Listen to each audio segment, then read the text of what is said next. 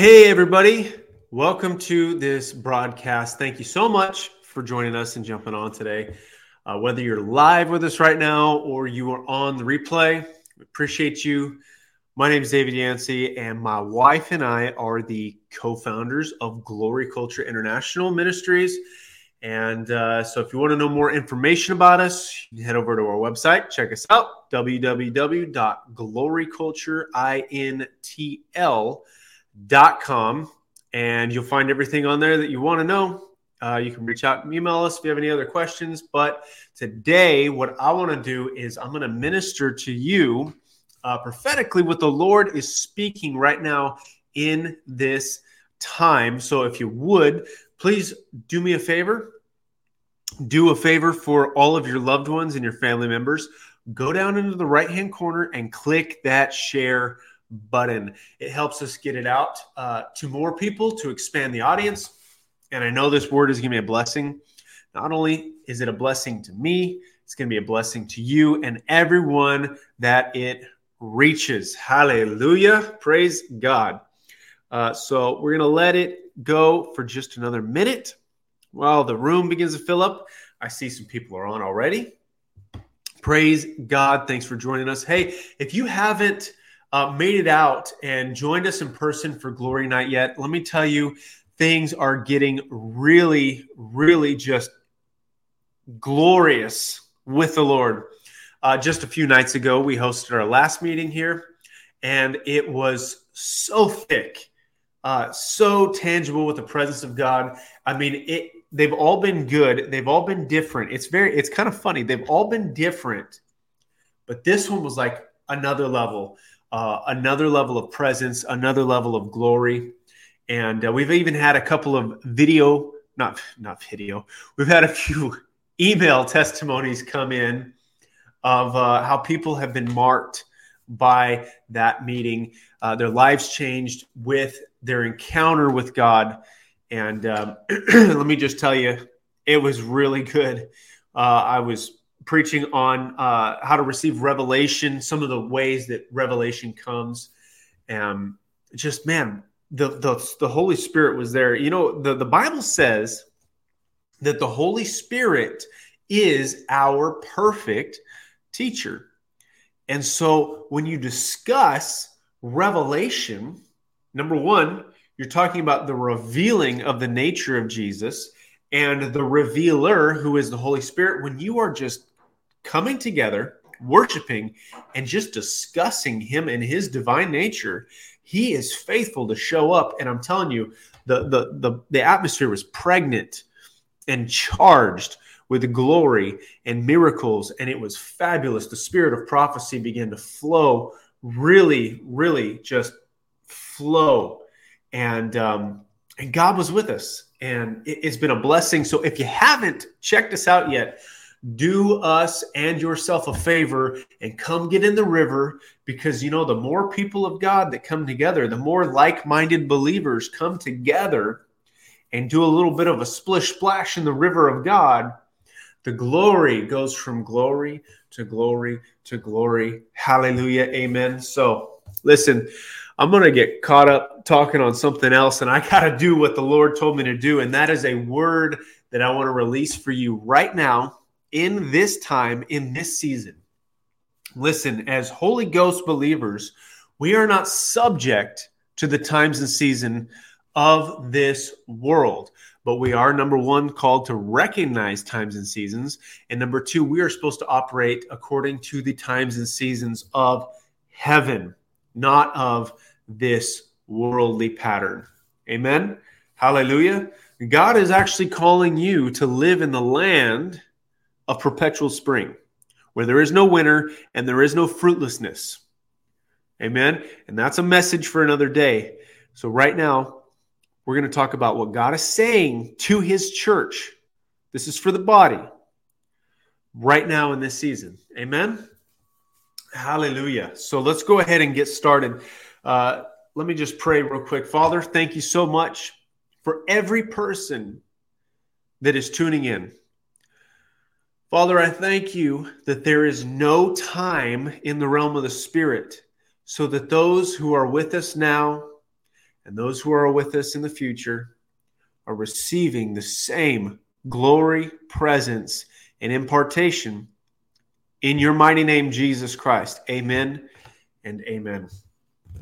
Today, I've got a couple of Bibles in front of me here, and uh, we're going to release the word of the Lord, what God is speaking in this season. And, and this has been so clear, it's resonated in my spirit. And I've actually been sitting on this for, for quite some time because God has been uh, doing a work in me. And uh, how many of you know sometimes when you are called, especially in the prophetic, your life is the message. And so a lot of times God will uh, cut on me and work on me with the word. And then after a period of time, uh, it's time to release that. So this has been something that the Lord has been speaking to me about for a little bit of time. Amen. And uh, I'm going to read to you quickly from the book of Revelation. How many know that the thing being revealed is Jesus Christ, not the apocalypse? It is the revelation, and I'll even show you right there. It says, the revelation of Jesus Christ.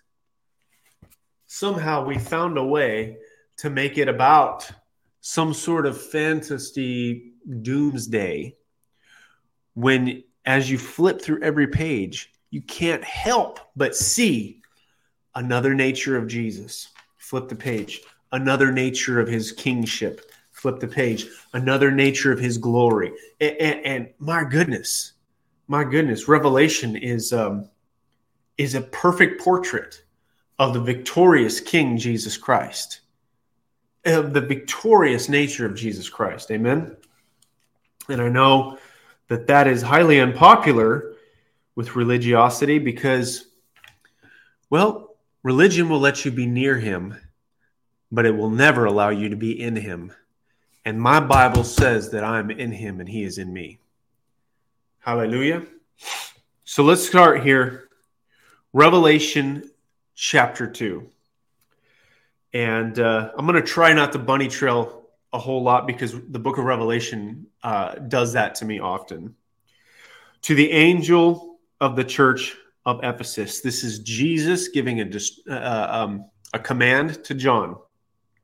And my whole life, been around ministry leaders and pastors that say, well, obviously, this angel is not an angel. We don't do that. That's absurd.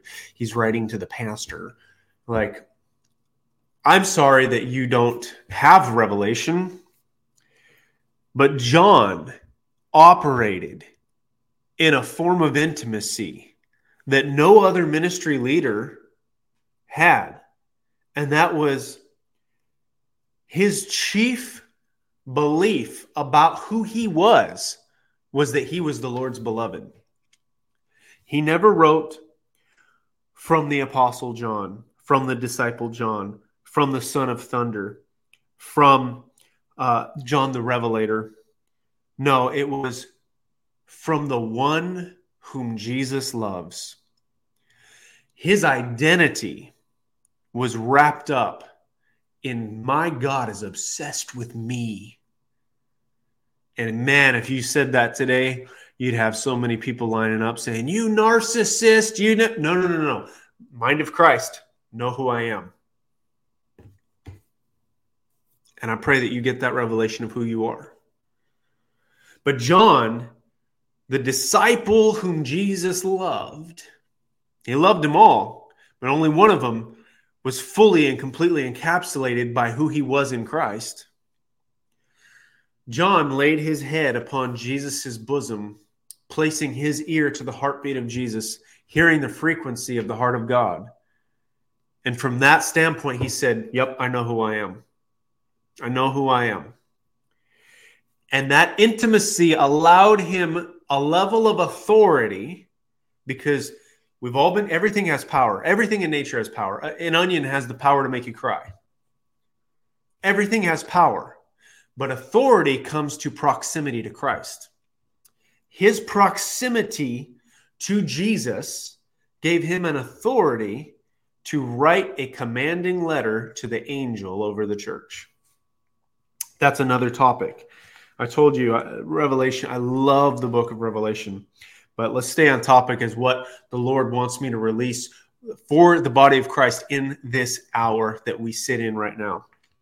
These things Jesus is commanding.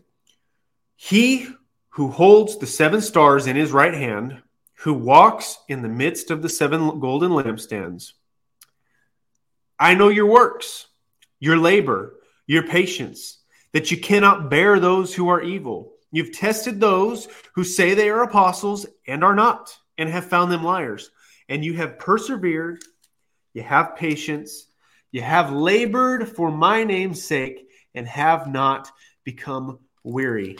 My goodness, this church of Ephesus sounds like the biggest set of rock stars for Jesus in the world. This is a list of all the things that they've done. Jesus is bragging on them. Hey, I know who you are. I've seen you. You have had an intolerance for evil. You have had works and labors and patience. You've preserved. You haven't even grown weary. Ephesus, you have the Isaiah 41 anointing. You have waited upon me with your patience, and you are not weary. Like, praise God, hallelujah, Ephesus, you rock. But, but, but, Jesus is always working on us. This is where we are right now in this hour. Nevertheless, I have this against you that you've left your first love. Remember, therefore, from where you have fallen. Repent and do the first works. Somebody should type in first works. Listen, this is not a letter of condemnation. This is not a letter of con- condemnation. This is a love letter saying, Man, you guys are on it. You're on it. You've tapped into it. You don't tolerate evil. You don't allow the false ones to come around and take your platform away. You don't allow uh, uh, uh, a lack of discernment to rule the day. You have done things in my name, and you guys are great. But my goodness, I need FaceTime with you again. And listen, the next verse is not a slap. He's saying, remember, go back. Look at, look at, remember, remember when you were so infatuated with me in the same way that I'm infatuated with you? Man, get back to those first works. Everything you've done is great. Your resume kicks butt. But I want some pillow time again. This is where we're at right now in this hour in the body of Christ. Man, the last six years, the church has done so much. The world has been reached. Of course, we're not finished, but we're being called into proper order into supernatural alignment again. We have been doing all the right things. There's nothing backslidden or wrong about the works of Ephesus. But in their pursuit of carrying out the will of God, one thing waned away. And I want to read from the Passion Translation. Listen to this.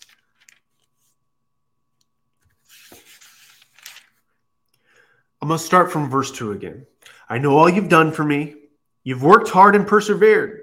I know that you don't tolerate evil. You have tested those who claim to be apostles, and you've proved that they're not, for they were impostors. I also know you've bravely endured trials and persecutions because of my name,